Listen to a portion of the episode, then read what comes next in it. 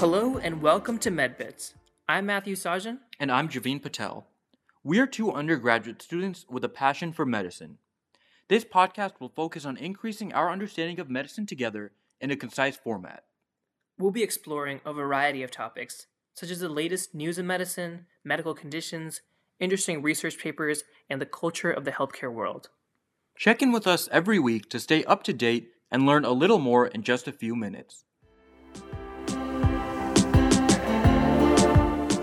On this episode of MedBits, we're continuing our discussion of the cardiovascular system. We'll start off today by talking about blood types. In terms of blood types, whether you have type A, B, O, or AB blood has to do with which antibodies and which antigens you have. Type A and B are codominant, while type O is recessive. Someone with type A blood will have A antigens and anti B antibodies, while this is reversed in people who have type B blood. People with type AB blood will have both antigens and no antibodies, while those with type O blood will have both antibodies and no antigens. This isn't something that we need to memorize, but to understand conceptually. Simply put, your blood type refers to which antigen you have. Since people with AB blood don't have any sort of antibodies in their plasma, they can receive any type of blood.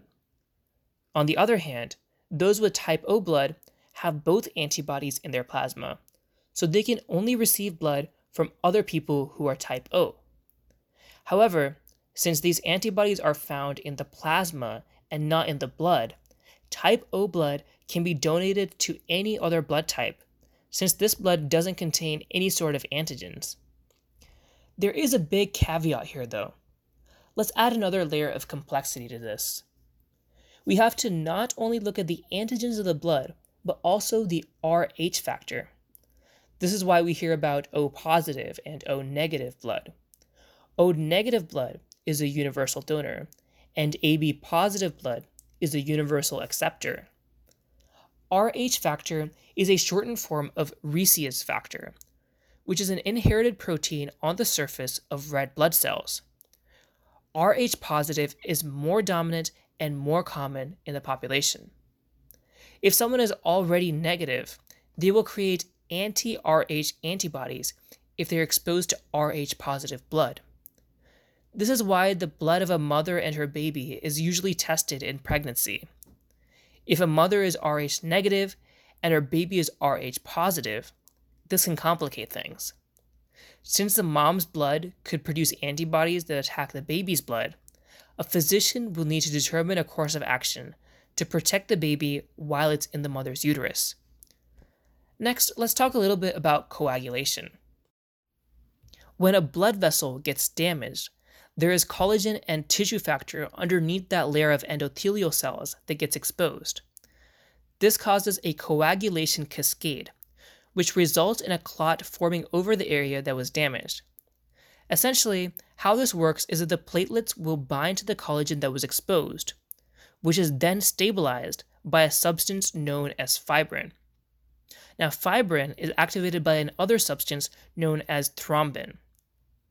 Of course, we also need a way to break down these clots, and that's achieved through a substance called plasmin.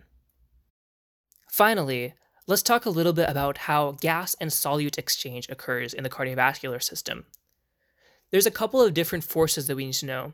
There's hydrostatic pressure, osmotic pressure, and oncotic pressure.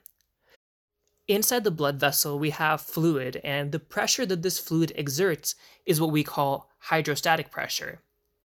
We also have osmotic pressure. So, osmotic pressure is the pressure that draws the water toward the solutes.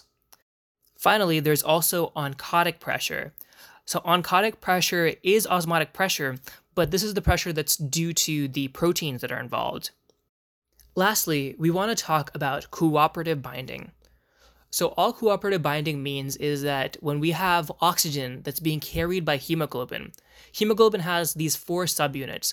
When oxygen binds to one of these subunits, the affinity for oxygen among the remaining subunits increases.